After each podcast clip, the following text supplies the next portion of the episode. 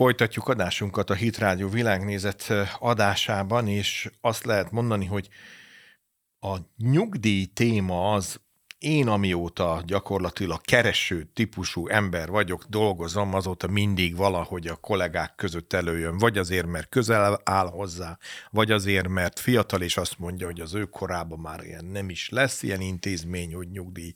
Hát azért ez, az eltelt időszak alatt is az bizonyosodott be, hogy azért valahogy mindig volt, valamilyen fajta juttatási rendszer, ami azt biztosítja, hogy akinek lejárt a szolgálati ideje, el, el élte, megélte azt az életet, amit munkával akar tölteni, vagy amit a jogszabály előír számára, az bizonyos értelemben számít egyfajta nyugalomra is, annak része a pénz is.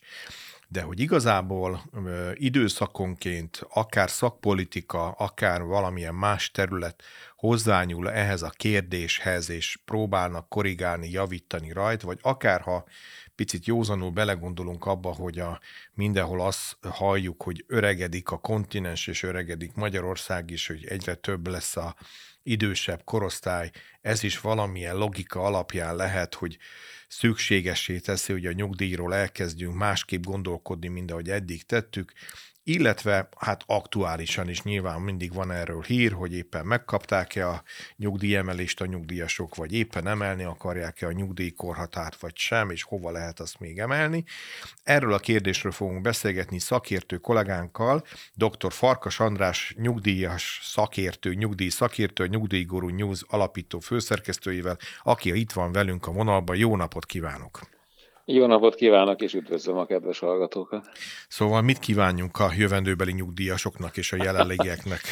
Boldog hát nyugdíjas éveket? Jó, eg- jó egészséget, ez messze a legfontosabb. Jó egészséget, és természetesen minél boldogabb nyugdíjas éveket, aminek az egyik nagyon fontos összetevője, hogy milyen rendszeres pénzellátásban részesülhetnek az idős emberek, vagy az idősödő emberek, Magyarországon, akár csak az összes európai modern nyugdíjrendszerben nagyjából hasonló kihívásokkal kell megküzdeni minden nyugdíjrendszernek.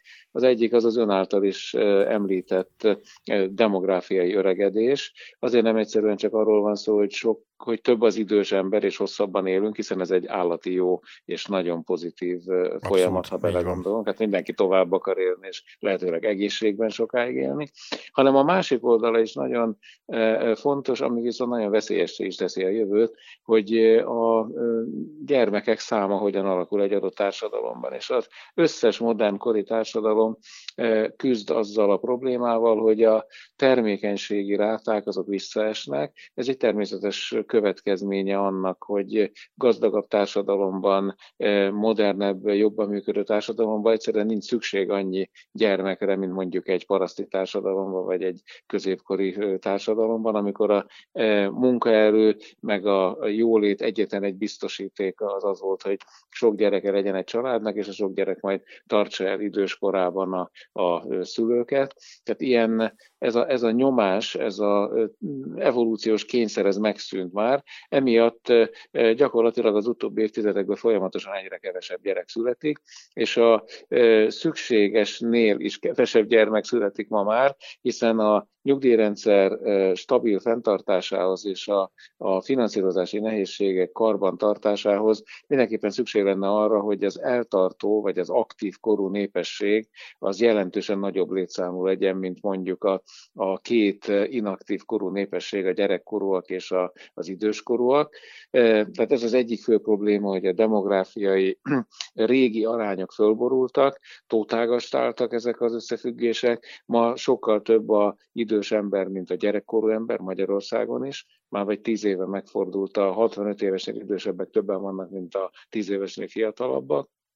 És ez a helyzet, ez jelen pillanatban még nem teszi finanszírozhatatlanná a nyugdíjt, hiszen mindenki megkapja rendben a nyugdíját folyamatosan, sőt a 13. havi nyugdíját is, meg az összes nyugdíjemelést, adott esetben még nyugdíjprémiumot is, de ez azért van, mert jelen pillanatban az öregségi nyugdíjasok száma e, az körülbelül két millió fő, és már nyugdíjban vannak a e, ratkó évjáratok nagy létszámú korosztályai.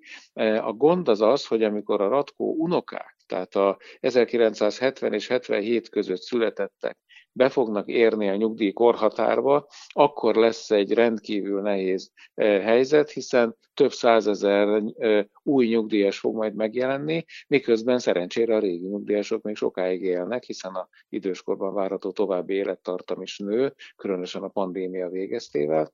Ezért aztán körülbelül 2035-2040 körül valóban nagyon-nagyon súlyos problémákkal szembesül a nyugdíjrendszer, ha addig nem csinálunk valamit. Ha már a nyugdíjrendszert gyakorlatilag így megszemélyisítettük ebben a beszélgetésben, akkor innen közelíteném meg a következő kérdést is. Ugye említettem azt, hogy kell, hogy foglalkozzanak ezzel a kérdésen nyilván szakpolitikai és szakmai körök. Így van. Az, hogy a költségvetés számára okoz ez terhet, ez a fajta prognózis, amit ön is elmondott, ez szerintem azt gondolom, hogy nyilvánvaló, tehát ezt nem is kell nagyon magyarázni. Az, hogy erre extra terhek érkeznek-e, tehát például mostani inflációs környezetben, vagy a mostani kicsit gazdaságilag is nehezen lekövethető, nehezen prognosztizálható környezetben kell nyugdíj rendszert fenntartani, finanszírozni. Ez jelente ön megítélése szerint fejtörést a költségvetésnek, a döntéshozónak, a szakpolitikának? Hát ha abból indulunk ki, hogy a nyugdíj költségvetés minden évben messze a legnagyobb tétel az állami költségvetésben, az idei nyugdíjkassa az 5554,9 milliárd forint, tehát azért ez egy hihetetlen nagy összeg. Jövőre ez fölmegy 6019 milliárd forintra a jelenlegi előrejelzések szerint, de ha hozzávesszük az öregségi nyugdíjak mellett az összes többi nyugdíjszerű ellátást is, amit szintén finanszírozni kell a költségvetésből, akkor a jövő évi nyugdíjkassa már 6500 milliárd forintot fogja alulról súrolni, ami látható, hogy egy óriási finanszírozási igény. Most annyit kell tudni a kedves hallgatóknak, hogy két fő forrása van a nyugdíjaknak. Az egyik fő forrás az a minden munkavállaló, meg minden vállalkozó által fizetett, jelen pillanatban 18,5%-os társadalombiztosítási járuléknak a nyugdíjkasszát megillető része ami a régi 10%-os nyugdíjjárulékkal egyezik meg egyébként nagyságrendben. A másik fő forrás pedig a szociális hozzájárulási adó, eh, amit a munkáltató cégek, vállalkozók fizetnek a vállalkozói alapjukból. Eh, úgyhogy ez a eh, két fő forrás, a TB járulék, meg a szociális hozzájárulási adó, mindkettőből az a rész, ami megilleti a nyugdíjkasszát, az már most sem, az utóbbi években egyáltalán nem volt elegendő arra, hogy az összes nyugdíj kötelezettséget teljesítse az állam, ezért folyamatosan szükség van arra, hogy külső forrásból, úgy vértve, hogy egyéb adóbevételek terhére költségvetési előirányzatot tegyen az állam a nyugdíjak kifizetéséhez. Ez idén elérheti az 1072 milliárd forintot, jövőre egyelőre 550 milliárd van betervezve, de szerintem az is bőven ennek a duplája lesz, mire odaérünk majd az időben. Tehát lényeg az, hogy a a, a dedikált két főbevételi forrás, a járulék és a szocó mellett mindenképpen szükség van már egyéb költségvetési előirányzatokra is, és pont ezt teszi a fenntartását a nyugdíjrendszernek a jövőben kockázatossá, hiszen folyamatosan hozzá kell nyúlni más bevételi forrásokhoz, hogy ki lehessen fizetni a nyugdíjakat, és hogyha a demográfiai folyamatok miatt megugrik majd a nyugdíjasok létszáma 2035 után, akkor ez valóban egy olyan kérdés lesz, amire hihetetlenül gyorsan föl kell készülnünk. Nem véletlen, hogy a kormányzat is elfogadta, hogy szükség van egy nyugdíjreformra, amit már 2025-ben próbálnak eh, majd bevezetni, és eh, aminek az egyik fő kérdés, hogy hogyan lehet fenntartani hosszú távon a magyar nyugdíjrendszer. Ennek a reformnak eh, mennyire lehet stratégiai mondjuk úgy, hogy mérföldköve a kor, a nyugdíjkorhatárnak a kitolása?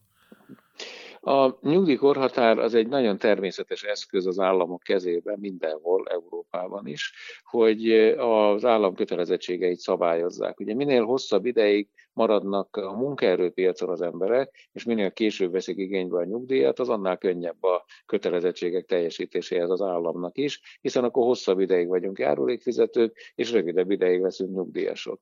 Csak hogy nyilvánvalóan ez egy nagyon nehéz politikai kérdés is, Igen. rengeteg taposóaknával. Igen. Hát ha belegondolunk, akárhol, ha, ha csak éppen a franciákat megnézzük, akiknél fél Franciaország lángolt, amiatt, hogy 62-ről 64-re emelte a nyugdíjkorhatárt Macron, az más kérdés, hogy itt rengeteg egyéb tényező is ott van, de a franciák is csak 67 évesen kapnak teljes nyugdíjat minden további feltétel nélkül, tehát ott sincs azért e, e, tejszínből minden, de lényeg az, hogy, hogy óriási társadalmi fölháborodást kelt a nyugdíj korhatár emelése. Hát láttuk ezt a németeknél, a horvátoknál, a belgáknál, tehát amikor valaki bedobja, hogy emelni kell a nyugdíjkorhatárt, akkor abnak hatalmas társadalmi ellenállásra kell felkészülnie. Most jelen pillanatban nálunk a nyugdíjkorhatár ugye 65 év, ez benne van a európai fősodorba, a legtöbb európai államban ennyi, és ahol meg ennél rövidebb, vagy hát alacsonyabb életkorúban jön el a nyugdíjkorhatár, ilyen is van még, vagy 10 államban, ők meg azt vállalták, hogy kb. 2030-35-re mindenhol 65 évre emelik fel a, a uh-huh. öregségi nyugdíjkorhatárt, a szlovákok például 64 évre fogják fölemelni, tehát ennyi erővel Szlovákia kedvező fejezetben van ilyen szempontból, de lényeg ez a 65 év az úgy nagyjából ben van a fősodorban, és azok az államok, ahol nehezebb a helyzet, mint a, az említett németek, horvátok, belgák, e, a skandináv államok, ott e, már most is inkább 67 év a nyugdíjkorhatár, amit el fognak érni 2030-ig, 67 év, és van egy-két kiugró e, ország, például a, a dánok ott 69 évben gondolkodnak már, és a teljes svéd nyugdíjat is 69 éves kortól lehet igénybe venni, bár már korábban is el lehet menni, de csak kisebb nyugdíja.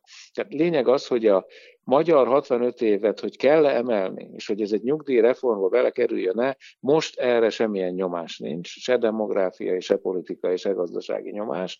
E, az más kérdés, hogy az Unió nem is azt várja el, hiszen teljesen szuverén hatáskör minden országnak a saját nyugdíjrendszere fölépítése, tehát nincs olyan típusú elvárás a magyar kormányzattal szemben, hogy emelnie kell a nyugdíjkorhatárt, az viszont egy nagyon logikus fejlemény, amit már 13 európai államban vagy bevezettek, vagy mindjárt bevezetnek, hogy a 65 éves korban várható további élettartamtól teszik automatikusan függővé a nyugdíjkorhatárt. Ezt Tehát, fordítsuk mondjuk, le, ez mit jelent? Igen, ha például most kiindulunk 65 évből, és a e, várható további élettartam egy 65 éves embernek mondjuk 20 év, tegyük fel, akkor ehhez a 65 éves nyugdíjkorhatár tartozik. Ha fölmenne a várható élettartam 21 évre, mert javul a orvosi helyzet, mert nincs járvány, mert fejlődnek az orvosi gyógyító technikák, és a 21 évre felemelkedik a várható élettartam, akkor egy ilyen rendszerben automatikusan 65 évről 66 évre, vagy 65 év és fél évre, vagy 65 év 8 hónapra megemelkedik a nyugdíjkorhatár. Ezt a módszert követi már nagyon sok állam, Például ilyen van az említett svédeknél, a hollandoknál, finneknél, dánoknál, tehát az északi államokban, és meglepő módon Portugália, meg Olaszország, meg Spanyolország, tehát a déliek is ezt a megoldást követik. Magyarán, ha hosszabb ideig élünk, akkor az ne hmm. nyugdíjasként, vagy ne az egész essen a nyugdíjas korunkra, hanem az aktív korunkra is essen lehetőleg a nagyobbik része ennek a várható további hosszabb élettartamnak.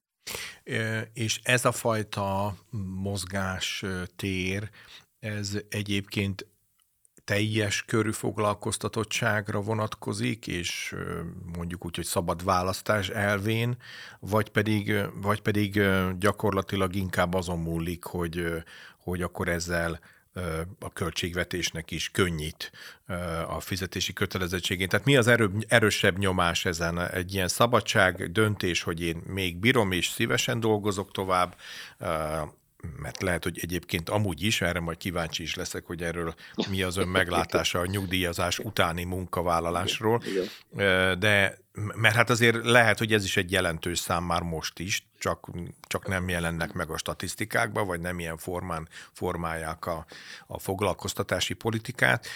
De a lényeg az az, hogy amit én ebből ki akartam hozni ezt a kérdésből, hogy, hogy ha ez a fajta verzió kezd életbe lépni, hogy jók a mutatók a megélt életkor tekintetében, és emiatt korrigálódik a nyugdíjkorhatár, az egy szabadon választható verzió lesz, avagy sem. Hát ugye attól függ, hogy melyik szereplő oldaláról nézzük. Egy kormányzat az nyilván kötelező erővel kívánja ezt bevezetni, és azt az automatizmust engedné meg, hogyha nő ez a várható élettartam, akkor automatikusan megnőne a nyugdíjkorhatár. Ez természetesen a költségvetés terheit enyhítheti, vagy szabályozhatja, tehát ezeket a említett finanszírozási nehézségeket egy kicsit enyhítheti. Ami a érintett magánszemélyek oldaláról, ha megnézzük, tehát nyilván Magyarországon például rend rendkívül fontos kérdés, hogy nem csak azt kell megnézni, hogy mennyi a várható további élettartam évek számában, mondjuk egy 65 éves férfinak vagy nőnek, ami egyébként egészen szörnyű, mindjárt mondom a magyar adatokat az európaihoz képest, hanem azt is meg kell nézni, hogy az egészségben várható élettartam igen. hosszú. Ja, erre hát hiába célozni, mondjuk azt, igen. hogy még, még, még, még 20 évig élhetünk, a, egyébként is férfiak sajnos nem, ez van egy rossz hírem, a magyar férfiak összesen 65 éves koruktól 13,2 évre számíthatnak most, ez a legfrissebb európai statisztikai mérés 2021 végéről. Tehát 13,2 éve van egy férfinak 65 évesen A jelenlévők mindig kivételek.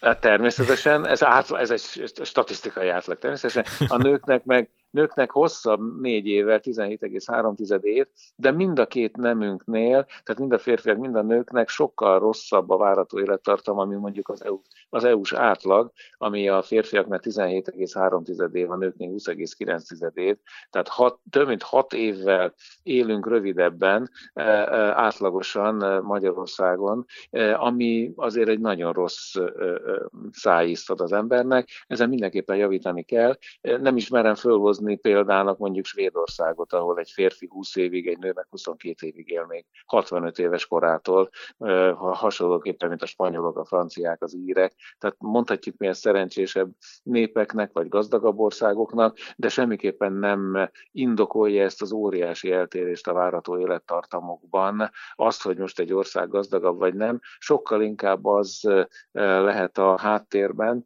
hogy Magyarországon, különösen a középkorú férfiak hihetetlen hihetetlen mértékben magas halálozási e, arányszámokat produkálnak az európai átlaghoz képest. Tehát a mi a legveszélyeztetettebb életkor egy 40-60 éves kora között lévő férfi, mert az ő mortalitásuk, halálozási valószínűségük az sokszoros a, a, az európai átlagnak, és legfőképpen ezen kéne javítani, akkor mindjárt egészségben várható további élettartam is megugorhatna Magyarországon. Egyébként pont kicsit árnyaltabban lehet, hogy kellett volna kérdeznem, erre akartam utalni, mert, mert hát azért, hogyha foglalkoztatás, egészségügy az mondjuk úgy, hogy kötelező. Tehát bárhova elmegyek dolgozni, az nagyjából azzal kezdődik, hogy, hogy el kell mennem a, a, a munkaegészségügy különböző csatornáira, és ezt aztán vannak olyan szakmák, ahol ezt ugye, de lehet, hogy minden szakma, ezt én nem is tudom, ahol ezt meg is kell ismételni évente, két évente, három évente különböző módokon.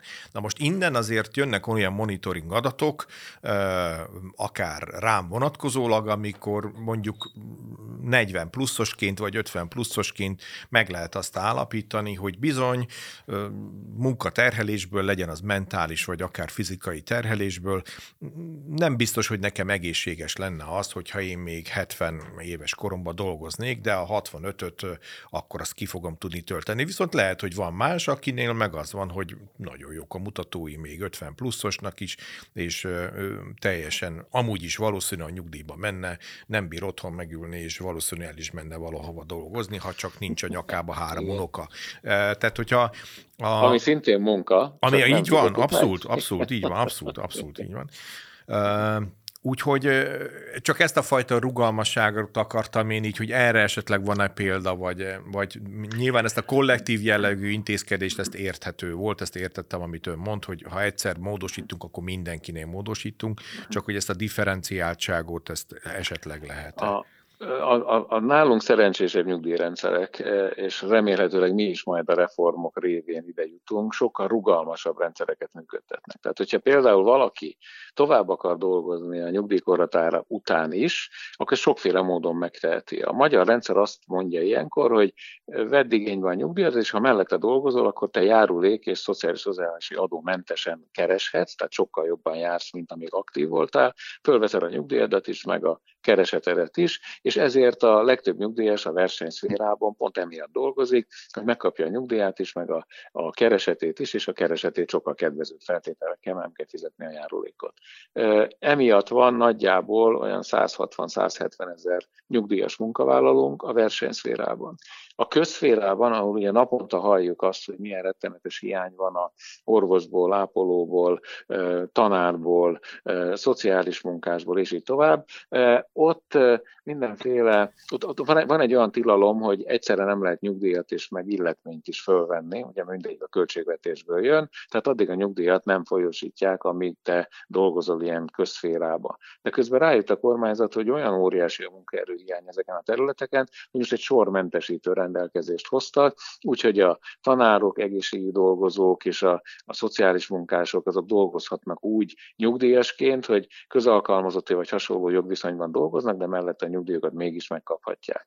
Tehát gyakorlatilag ma a nyugdíj mellett lehet dolgozni, a legtöbb területen rendkívül kedvező feltételekkel Magyarországon is, a másik megoldás meg az, amikor azt mondják a, az érintett személynek, hogy ne menjél el még nyugdíjba, a korhatárod után dolgozzál tovább, és akkor te kapsz több nyugdíjbónusz, mondja az állam. A nyugdíjbónusz azt jelenti, hogy ha én úgy megyek el a nyugdíjkorhat, vagy a nyugdíjkorhatáron betöltése után nem igénylem a nyugdíjamat, hanem dolgozok tovább, akkor minden 30 nap plusz szolgálati idő után kapok egy fél százalékos nyugdíjnövelést, vagyis ha egy év, évvel tovább dolgozom, mint a nyugdíjkorhatáron, akkor egy 6 százalékos nyugdíjnövelést kapok. Ha két éve tovább dolgozok, akkor 12 százalékot, és így tovább. Nagyon sok mondjuk orvos professzorok, amikor nagyon sokáig uh-huh. dolgoznak, nem kérik a nyugdíjukat, hanem emiatt lesznek aztán a kiemelt magas nyugdíjak, mert akár 68, 69, 70, 72 éves korukig is dolgoznak.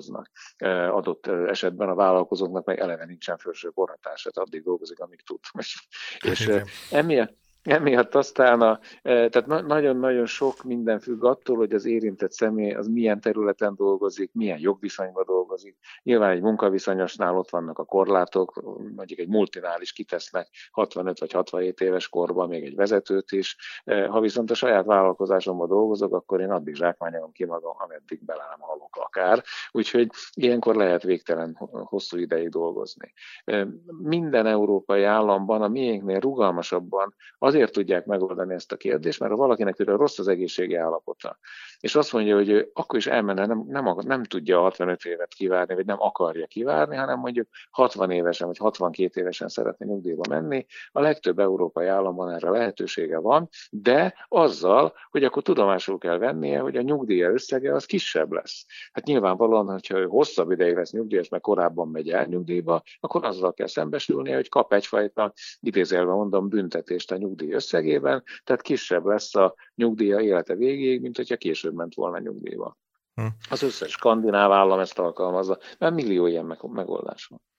Egy kérdés maradt még hátra, mert ugye a friss hír, aminek kapcsán elkezdtük a beszélgetést, az a nyugdíjemelés kérdésköre Igen. volt, és abban ugye nem tudom, hogy ez magyar speciális terminológia, a kis nyugdíjasok ügye, a, amiről azt lehet mondani, hogy szinte választási kampányról választási kampányra, a most visszanéznénk a különböző politikai ígéreteket, igyekezett volt arra, hogy a programnak fontos eleme legyen, és meg tudják szólítani ezt a réteget, hogyha lehet szabad és lehet ezt így megfogalmazni. Ön hogy látja egyébként, hogy lehet-e konszolidálni ilyen értelemben azokat, akik tényleg így a mostani inflációs és gazdasági környezetben még jobban ki vannak szolgáltatva azzal, hogy alacsony a nyugdíjuk? Hát Magyarországon annyit kell tudni, hogy most is van még az, a januári 15%-os nyugdíjemelés után is több mint 220 ezer olyan öregségi nyugdíjas van, akinek nem éri el a nyugdíja a 100 ezer forintot.